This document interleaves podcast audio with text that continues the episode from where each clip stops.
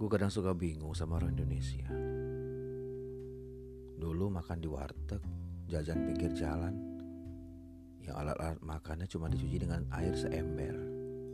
Tapi kita baik-baik aja, sehat-sehat aja. Sekarang sibuk cari hand sanitizer, takut kena corona.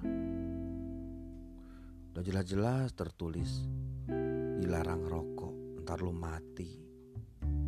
Masih aja diisep. Sekarang sibuk cari masker, takut kena corona. Hubungan juga gitu. Suka-suka aja mau datang, mau pergi. Atau pas lagi sayang-sayangnya, terus ditinggal. Anjing banget kan?